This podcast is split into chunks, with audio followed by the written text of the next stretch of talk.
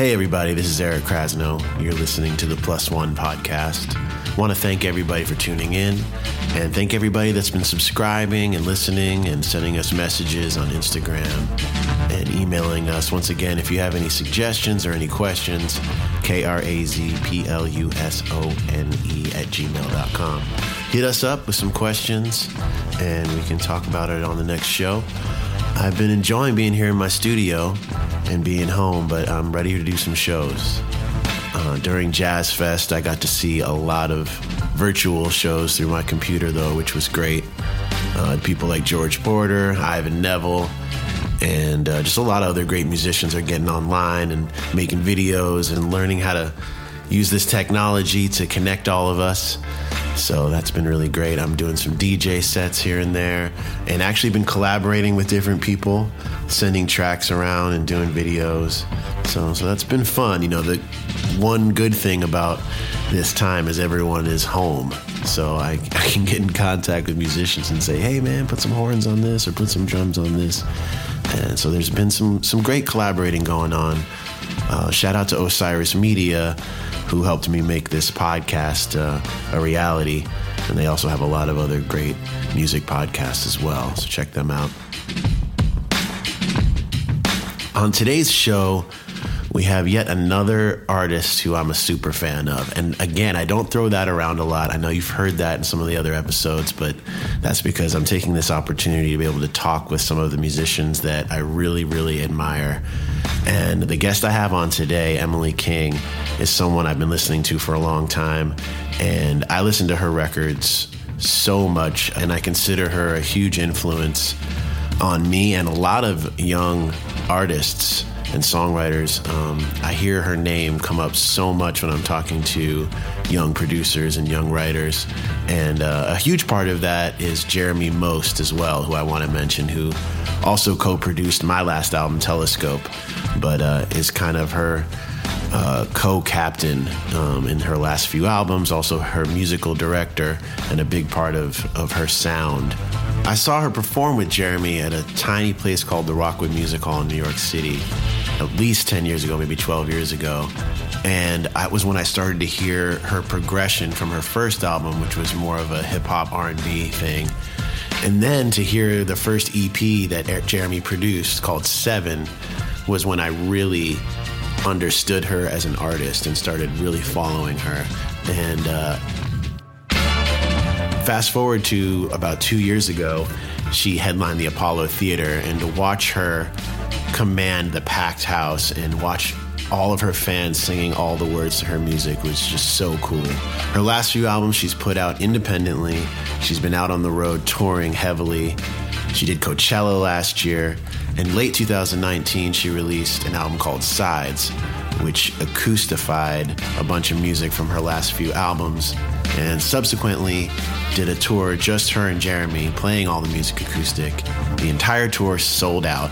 I got to see the LA show and be a part of that, which was really cool.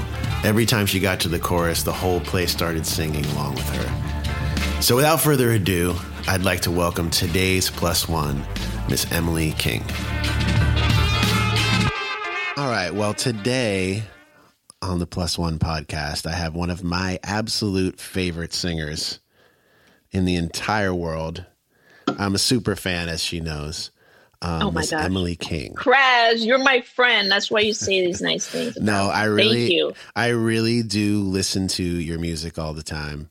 Um, Aww. Not just saying that. I listen to your records the all the time. I know all the mutual. songs. I've been excited to have you on the podcast um, because I'm actually curious, even though we're friends and we we talk a lot. Um, I am curious about your creative process a little bit, and I want to get into that. But I also want to talk a little bit about um, growing up in Manhattan, um, growing up with two singing parents, and and what that was like for you, and uh, you know what yeah. then inspired you to become an artist and and what kind of helped you create your persona as an artist Kraz, thank you for having me on this show. Of course. And thank you for for being first of all such a wonderful friend. Everybody should know that. Now you're going to get a lot of friend requests. um, and It's yes, okay. Well, now since you asked me about myself, I have to remember about my life. And uh, ironically, I'm sitting in the apartment I grew up in right now, so I can just look around and try to remember everything that happened here in uh, in Lower Manhattan. What was it like? It was it was um, hamburgers in the dressing room and French fries. That was my favorite part of show business, and I think that's what inspired me to become a musician. And do you remember as a kid? I mean, were you were you touring with your your parents and and spending time with them on the road, or were they mostly performing in New York? Like, what what was that like, just being around them as performers? Yeah, they, my folks were singing together. Uh, they're jazz singers. They they were at the time, kind of along the lines of Lambert Hendricks and Ross. They did a lot of that material, a lot of American Songbook and Duke Ellington and bebop. So I grew up listening to all that music, which at the time I had no idea how really how wonderful it was. I mean, I enjoyed it, but I was, like I said, waiting for the French fries and the hamburgers to come. Um, and they did a lot of gigs, and we were always, you know, with them. And when we could be, they were at the Blue Notes, and they were at uh, all the a lot of clubs that aren't around anymore in New York. Um, and I just remember music always playing in the house, and they were always harmonizing, and they always had their charts spread out all over the kitchen. And they worked with some incredible musicians, um, Al Foster and Kenny Barron, and all these. There's so many people that, again, I had no idea or concept of, of what good and bad music was at the time. But um, I, I now, in retrospect, it was a wonderful education for me and my brother. And uh, it, it, was always unpredictable, as you know, as a, as a musician. When's the next gig? How are we going to survive? And how, you know, one, one day you're eating um, peanut butter and jelly sandwiches for dinner, and the next day you're in this beautiful um, venue with the people treating you like kings for an, for a night. And when you were a kid, did you have an aversion to performing yourself or did you jump right into it? Did you see what your parents were doing and say, I want to do that. I want to be a part of that? I kind of naturally felt like I could slide in, right. slide into it. And I, I enjoyed music and I, I always liked to sing, but I never really, you know, you hear these child prodigies and I was never like that. I remember when I first started singing, I'm thinking, I have no vibrato. I didn't know what it was called vibrato at the time. I don't, my voice doesn't quiver like these people. I, I, what am I going to do? You know? And I, I couldn't do that. I couldn't do, ooh. Yeah. And I thought, but I don't know what it was. At, um, I, puberty hit and then I could kind of do that. But, um, it, I guess it was just a natural transition you kind of cross out things that you're not good at. You got to kind of try different things ballet, cello, you know. So once I realized that, I, I leaned more towards music and uh, and I started to improvise. And that's when I started writing. And what age were you when you wrote your first song? Do you remember? I was about 15. I started playing guitar. I my mother hooked me up with a guitar teacher named Steve Bloom, okay.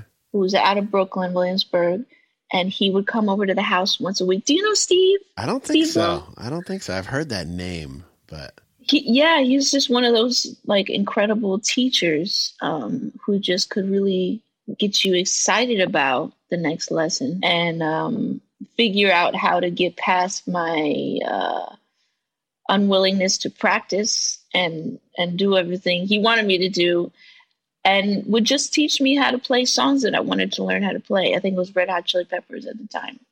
Yeah, he would come over once a week and then I learned the basic chords and I started kind of messing around and trying to create my own songs. And so you were already singing at that point. So when you picked up a guitar, you were like seeing it as okay, I'm going to be able to play my songs and accompany myself. I think I did, I wanted to be able to go to. I wanted to, you know, when you're like 16, you're in show off mode. Yeah, yeah. It's like, how can I show off? Right, right. Let's see. I can't do this. I'm not a break dancer. Let's, you know, I can sing kumbaya at a party Yeah. and everybody's going to love it. So I thought, okay, let me try that. I got to learn a few songs so that I can sing them. When people come over, I want to sing for them. I want to, you know, I want to show off. So Right, right. And nothing's changed. right. and uh and then at like 15 or so, you know, were you instantly okay like I want to do this? Like I want to be a musician, I want to be an artist. This is what I, I want my this to be my job. I did because I really hated school. I hated high school. I, you know, I didn't. The the public school system was really hard to be around, and I didn't. Uh, I, I I told my folks I didn't want to continue high school, and we sat down and I said, uh, you know, I get it. I get get what's happening, and this is what I want to do. I'm committed to it, and they supported me and they said okay we'll just get your ged so i went up to the bronx one summer took some classes and they sent me my ged in the mail Wow. I didn't realize that.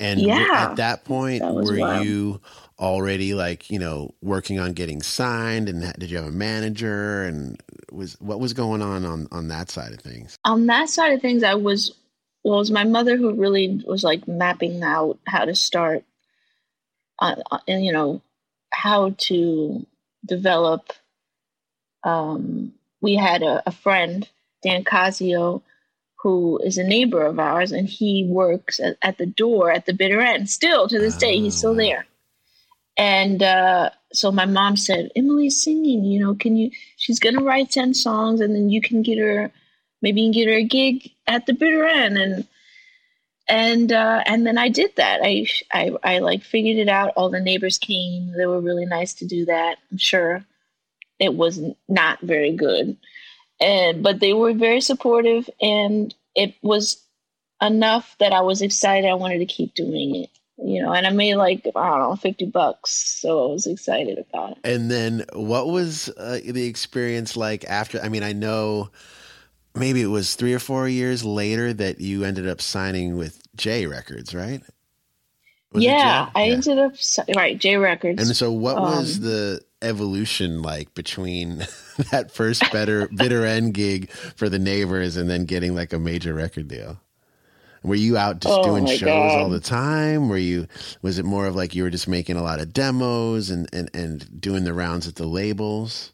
Yeah, my so mom had um she like this like the first it wasn't the first, but it was like a really early Pro Tools rig Yeah. at the house. And so she was using it to record her music and I would, you know, do some some music on there too, and my brother. And I made a little demo and she she said, Okay, I'm gonna play this for my friend Bill Brown at ASCAP. And because he might know some people. So so she did, and then I met with Bill, who is a dear friend to this day, a wonderful person, and he introduced me to a lot of different producers that back then because the idea was you need a producer, Right.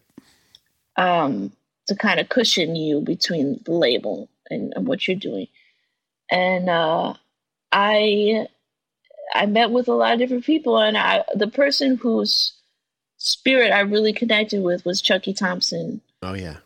um, who was who was a part of the Hitmen when Diddy was Oh, having yeah, his right, heyday, and you know, and all the music that I loved li- living in New York, growing up in New York, listening to Hot 97. Like, I mean, he was like a god to me. You know, I loved that music. I just, so when I I saw his his, his list of music that he had done Mary J. Blige, Faith Evans, Nas, Biggie. I was like, yes, that's what I, you know, I, Yeah.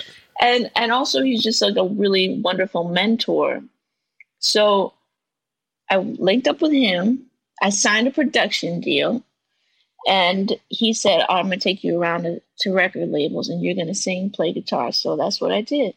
I sang for everybody: Sylvia Rhone, L.A. Reid, um, and eventually landed at Peter Edge's desk, who um, recorded over several months and we kept making demos. We would play him demos. He'd be like, okay, that's cool. Let's, let's try another one, you know? Right. So like, okay, how many more goddamn demos do you need? Right. Let's sign me, make me famous. Let's Right. go. Right.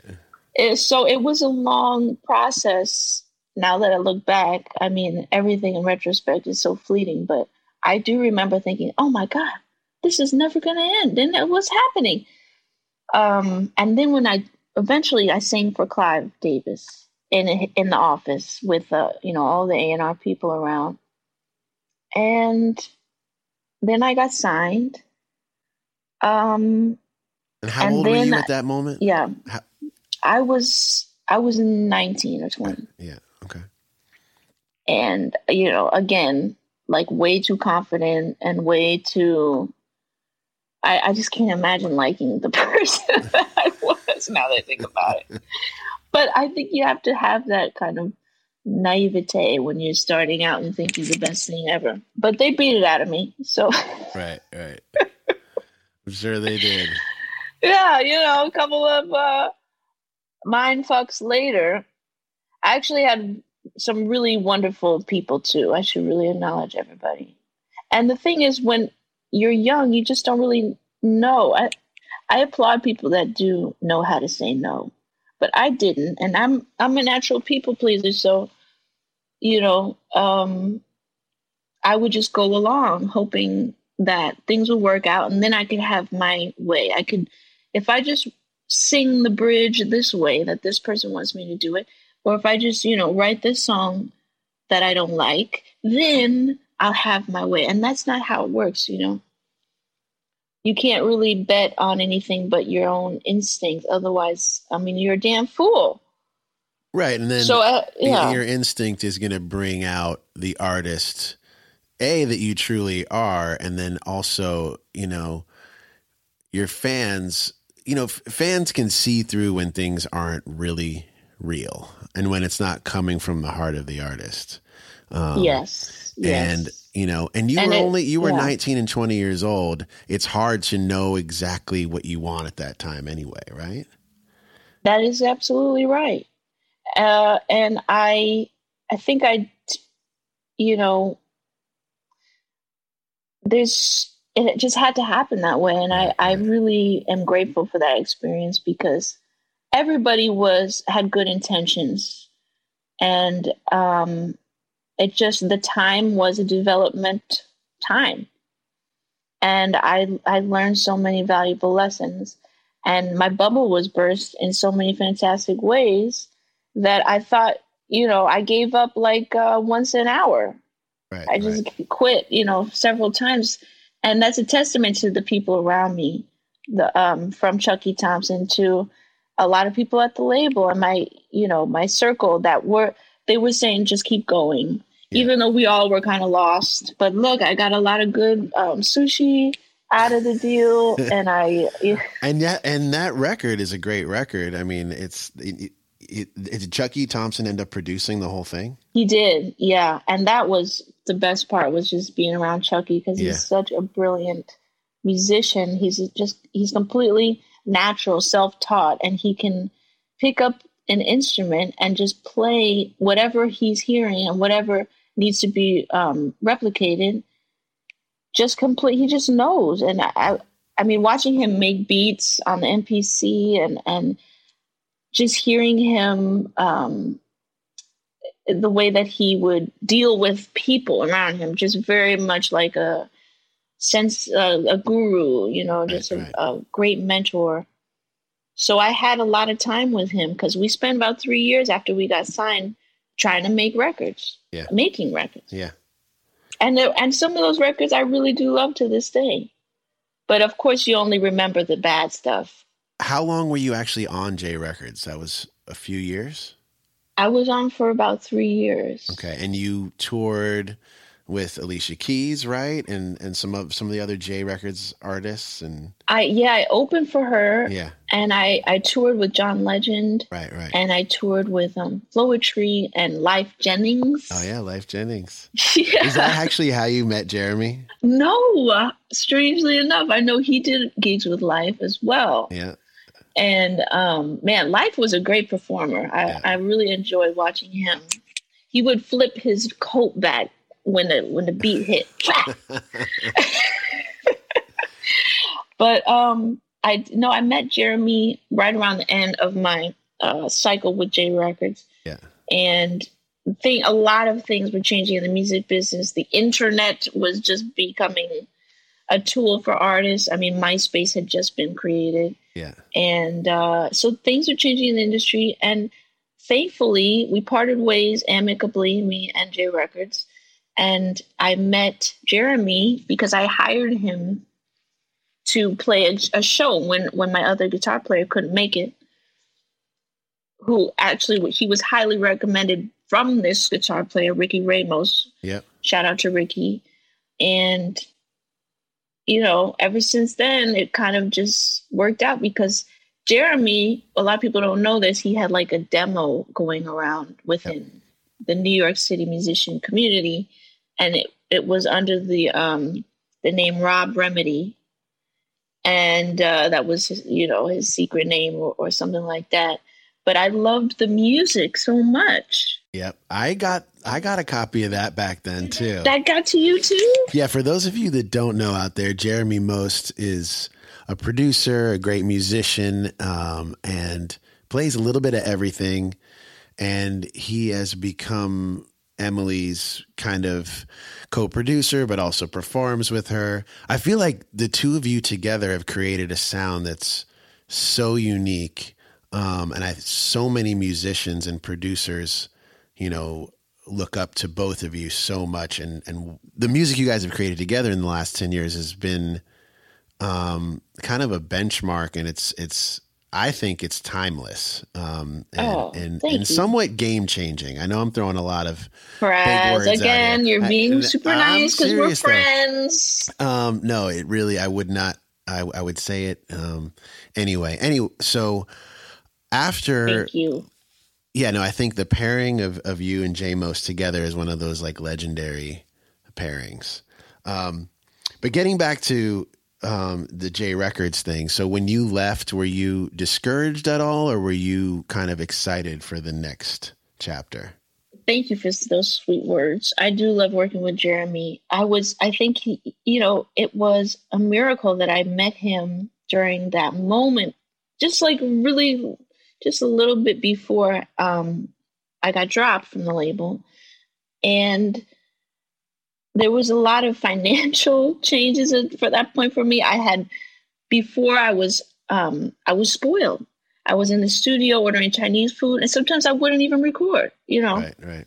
And um, I was not really appreciating what I had because I didn't know better.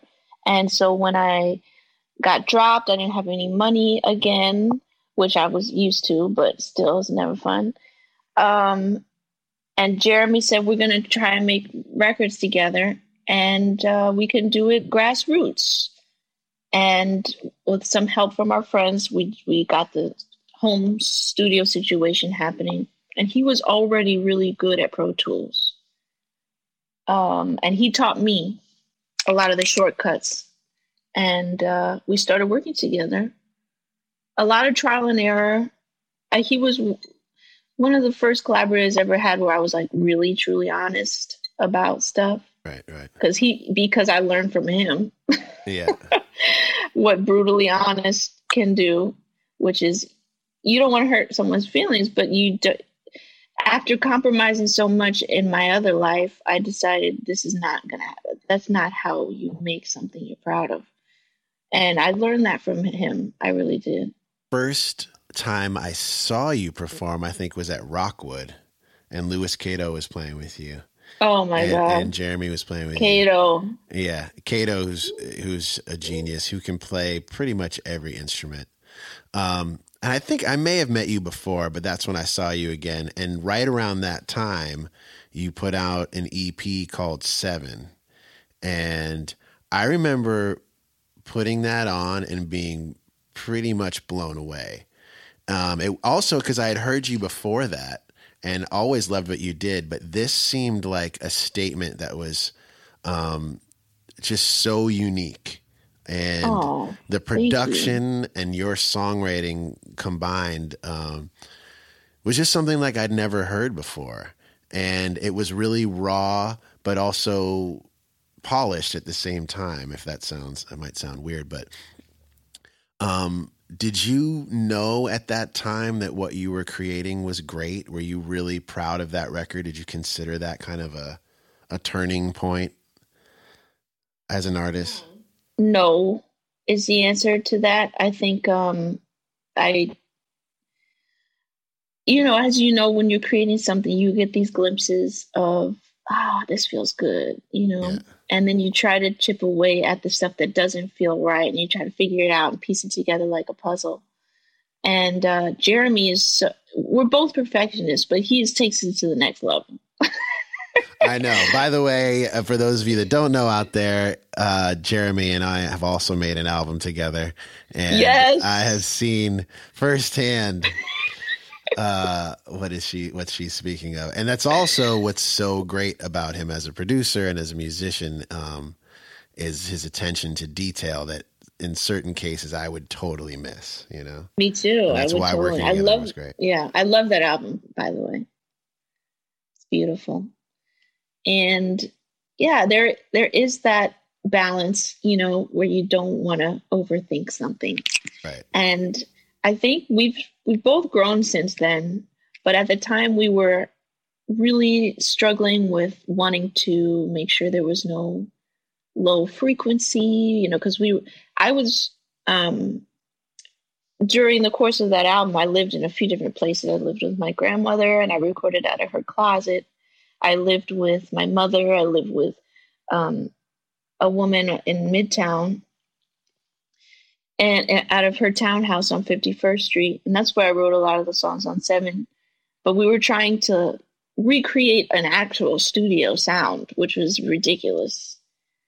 And we really were like torturing ourselves over that and um but there were these these moments that felt a little more effortless when i wrote georgia that was kind of um one of those like times where it's not it doesn't hurt. It's just you know you're not overthinking it. You don't even really think anything of it at the time. You just kind of let it happen and it's it's it's kind of boring and you're just like when is when can i eat lunch? Yeah, and then you listen back the next day and it's it's all right. It's something kind of cool. I don't know. I'm always trying to get to that place um which is funny because the, the way you get there is to not to try to get there it's just by working. But for me i love to think about working more than i do actually working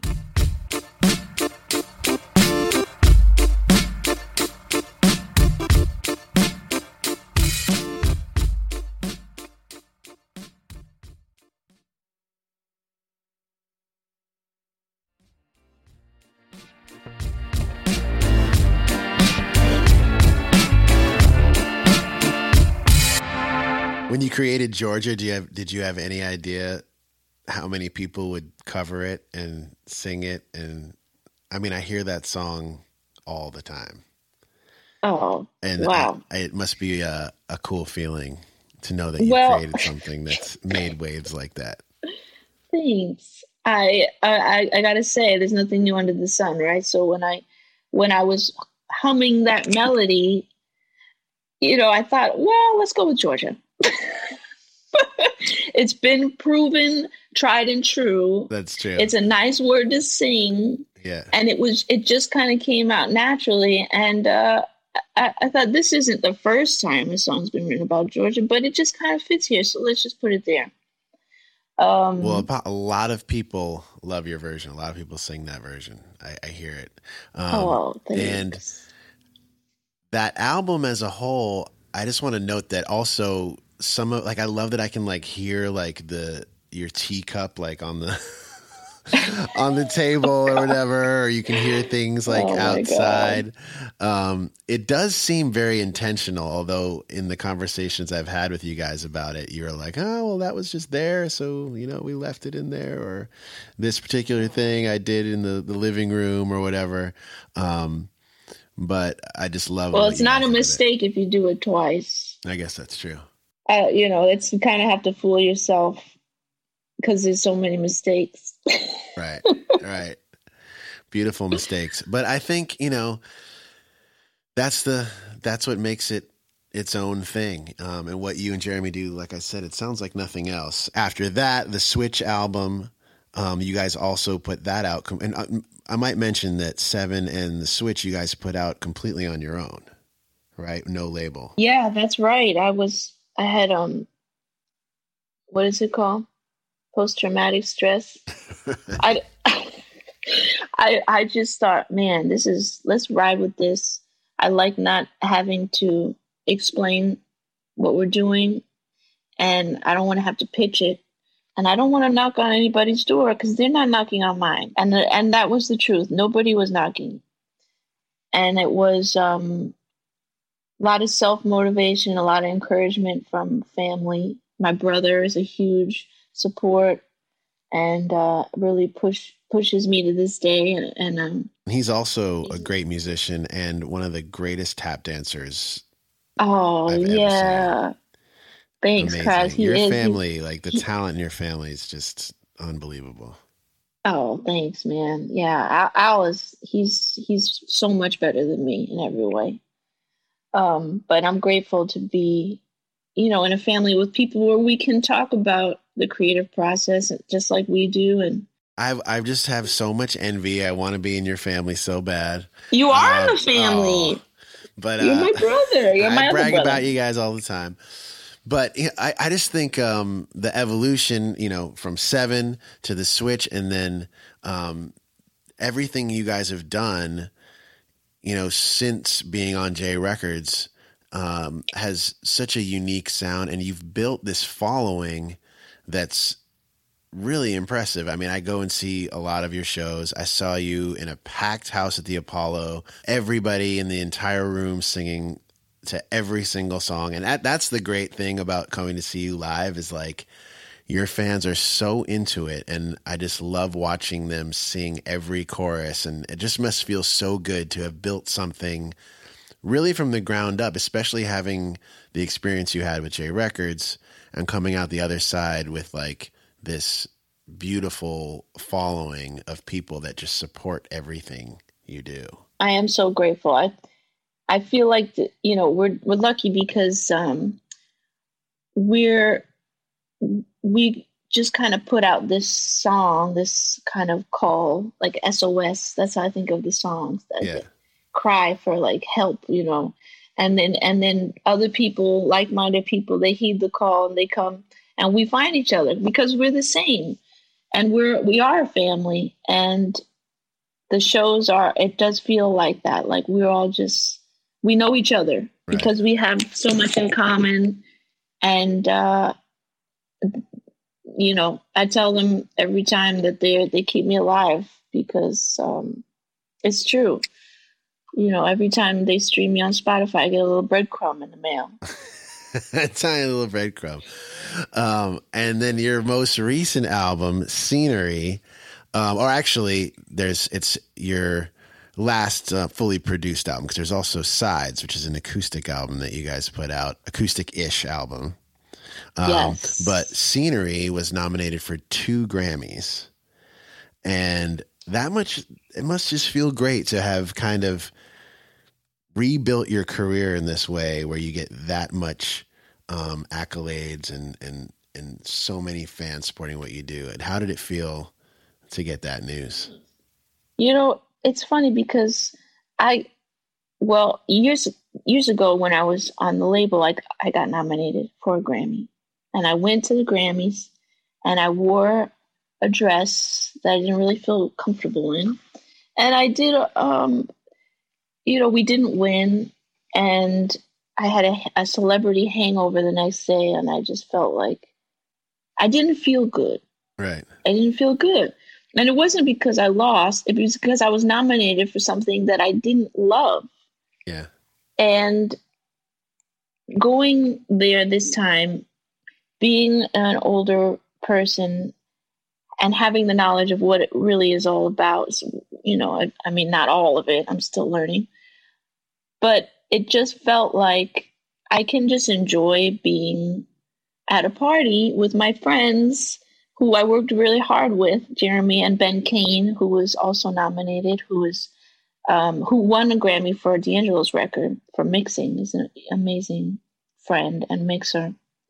And we were just there having fun, you know, and we didn't, we didn't, again, we didn't win, but it was, uh, it was nice to have like life experience going into this situation. First of all, not to take it so damn serious. Also, just to um, dress up and like cheers to life. And we, we made something and, we're here and you know jeremy got best dressed on some website which was like no i love that. super weird. I was so proud to see you guys get nominated for that winning or not um, just because of you know the i mean it's also it's the journey that you guys have have had through these ups and downs and whatever but also just that you guys no one's crafting what you're doing. You guys are just making art and making what you want to make. You're not catering it towards the system or towards any label or whatever.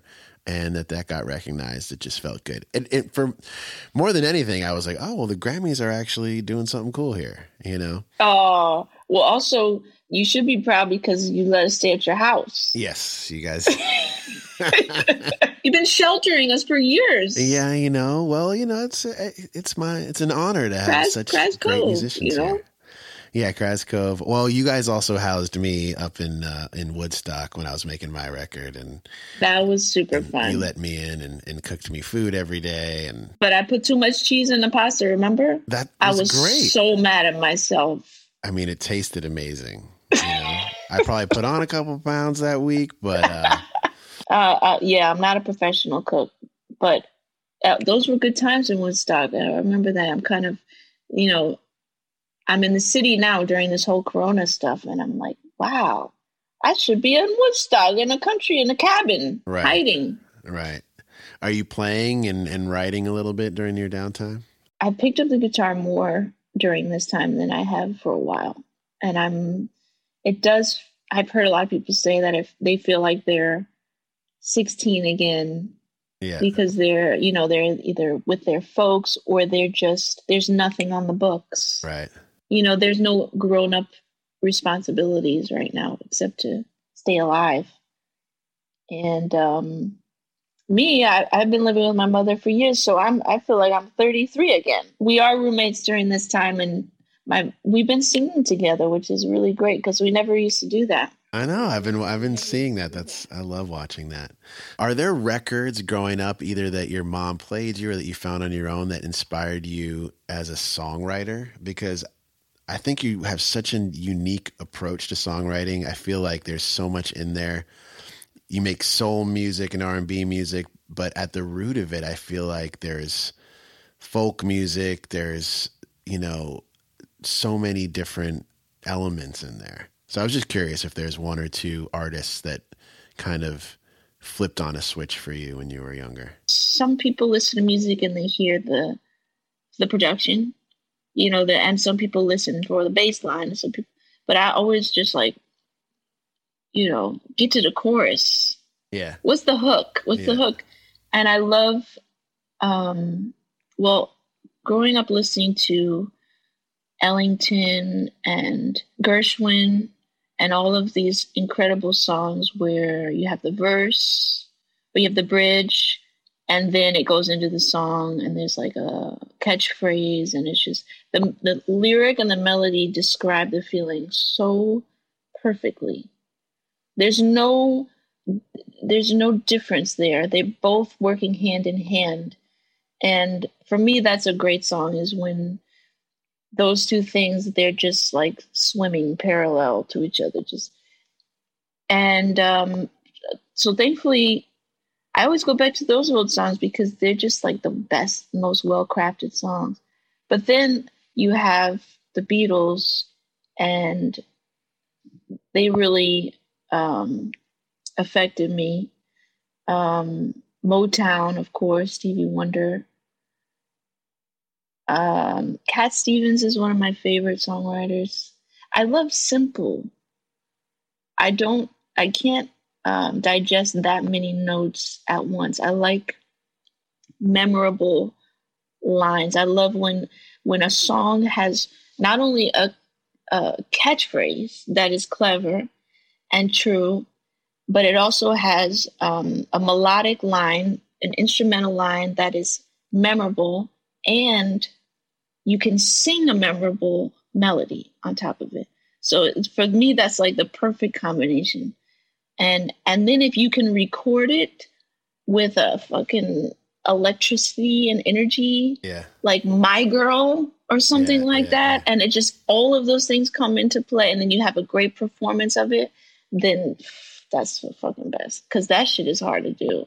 that combination well you guys have done that so well and the way you guys pull it off live is what's really blown me away especially in the last few years like seeing you at the apollo and seeing you in all the different places i've seen you uh coachella this last year um the dance moves the drama no The for real dance. though the dance moves but uh oh god. I mean, you are really taking the performance to another level. Every time I see you, it just gets better and better. Um, and the band obviously is so tight. But um, are love, there love my band. are there performers that affected you in a way, you know, to kind of help craft like your vibe on stage? So I mean, Prince Yeah. Prince comes to mind a little bit.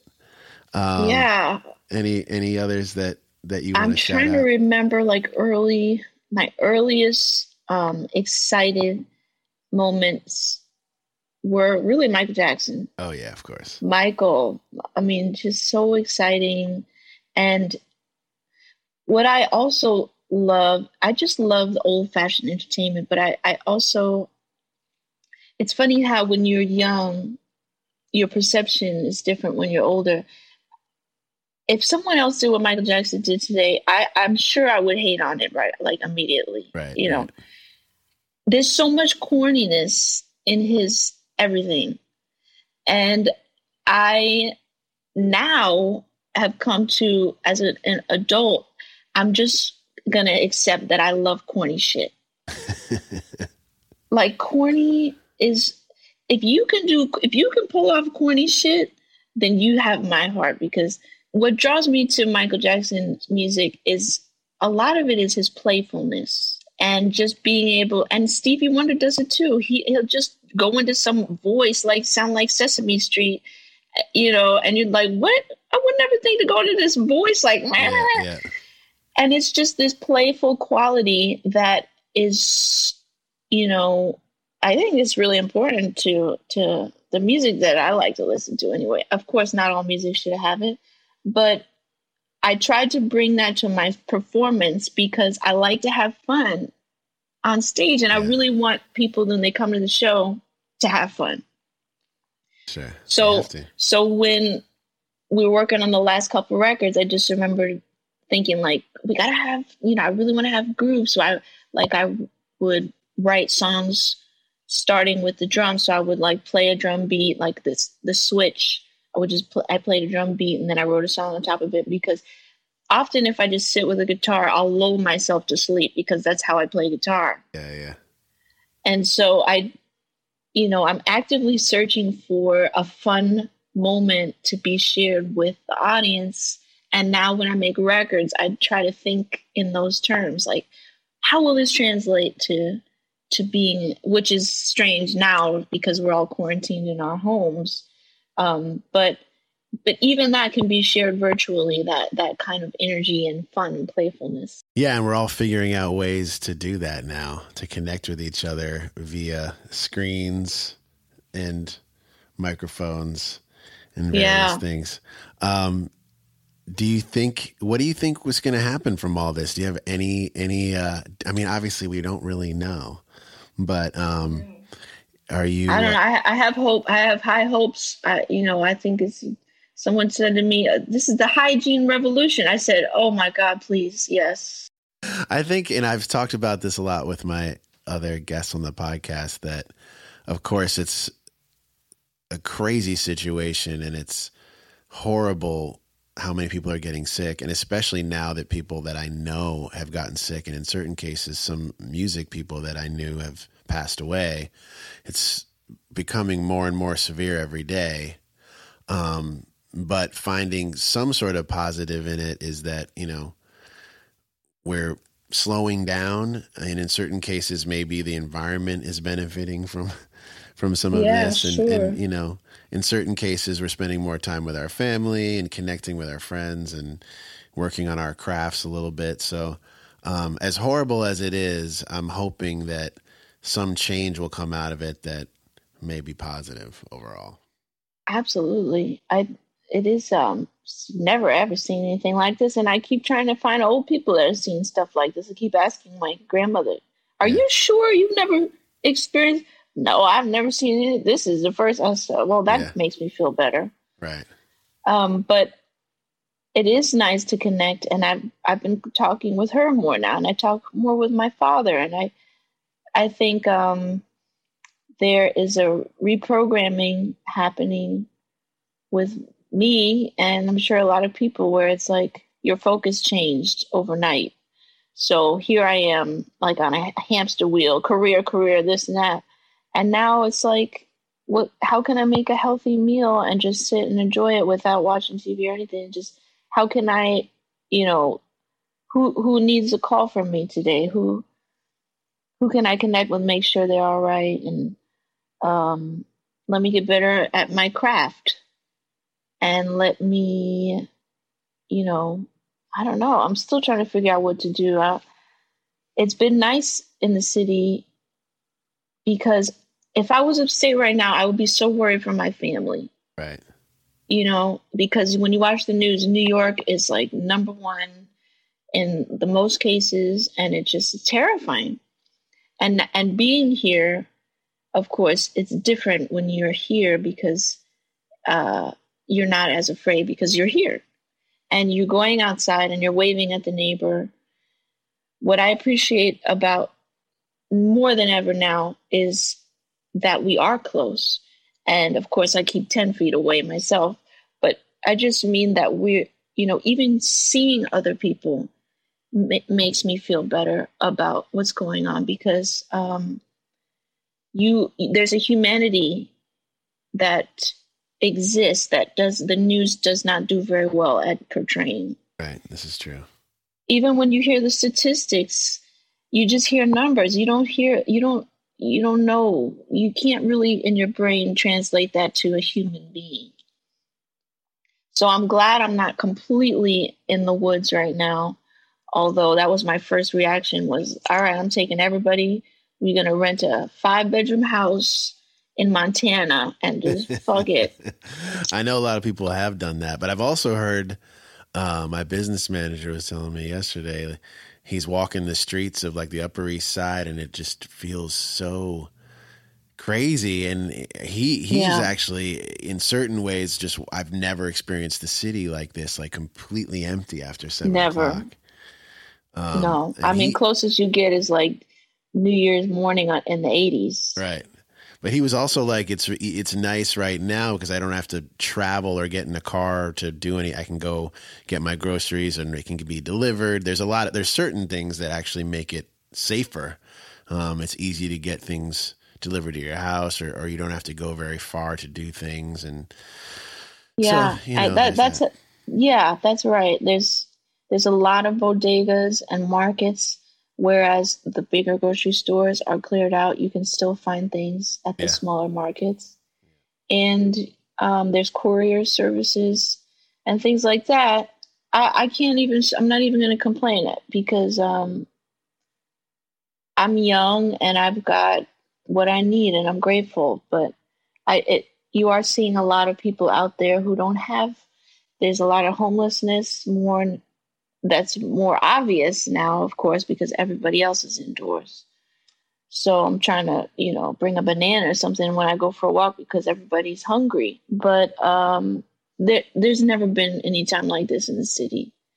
I think it's also okay to enjoy what you can. I i go for walks at night and i distance myself of course but I love walking. I love walking in the city And I'm telling you, there's no traffic and there's no drunk motherfuckers Yeah, and there's yeah. no, you know, Yeah, all this shit we complained about, all the, the, the bros and the things and the, you know, I wouldn't go down MacDougal because it was always disgusting. It's like you have to walk and vomit. And there is a peacefulness happening now. Of course, the result of something tragic. But I say enjoy what you can because that's what we just have to do to survive.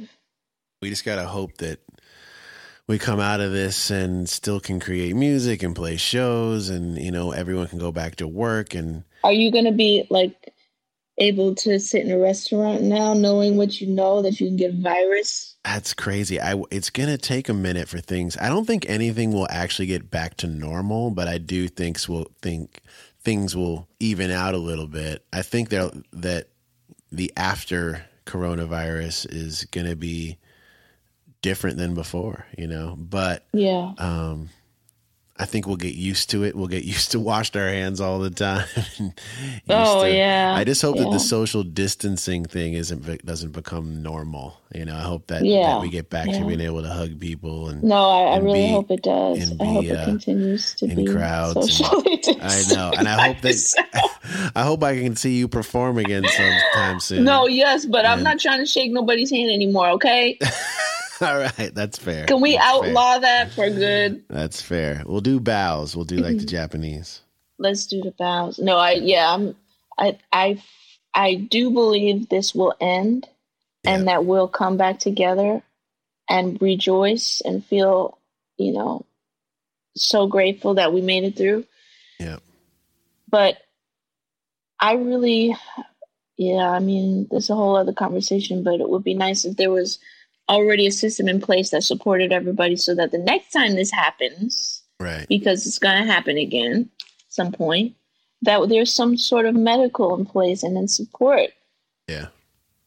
so we'll have to see what happens with that Just hopefully that we, we pass through this as, as quickly as we can um, and we don't lose too many people in the process, you know? absolutely Uh, yeah please wash your hands and, and um wash your hands stay home and and stay positive and, and enjoy a, a tv show you know have a little snack A little you snack. know make a little macaroni and cheese Listen to some Emily King records.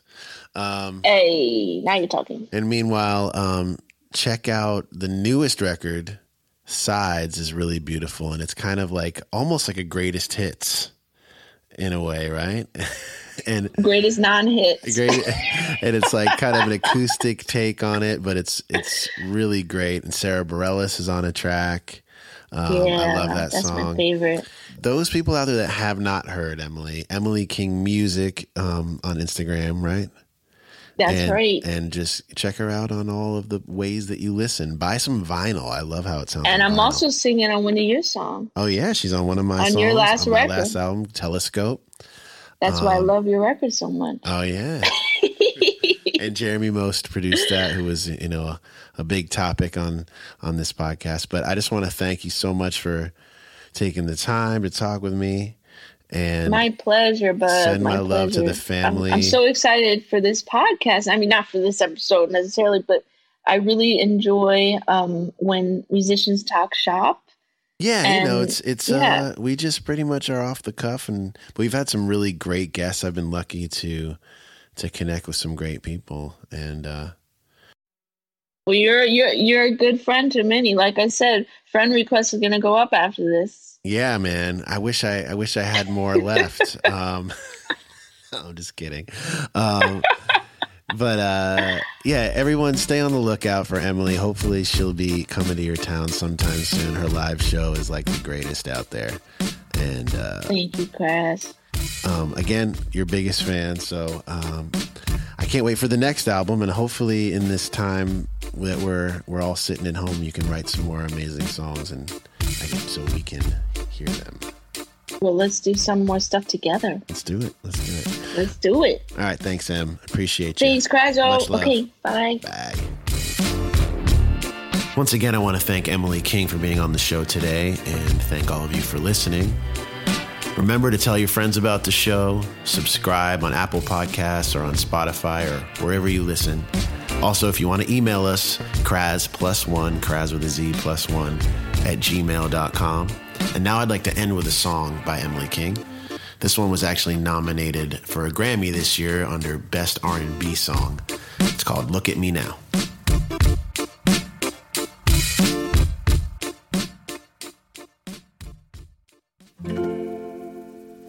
Are you hearing about me? How you dealing without me?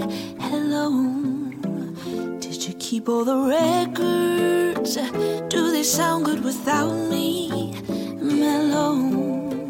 Heard you got a new lady. Is she driving you crazy? Too bad. Did you keep the apartment? Does she like what we started? So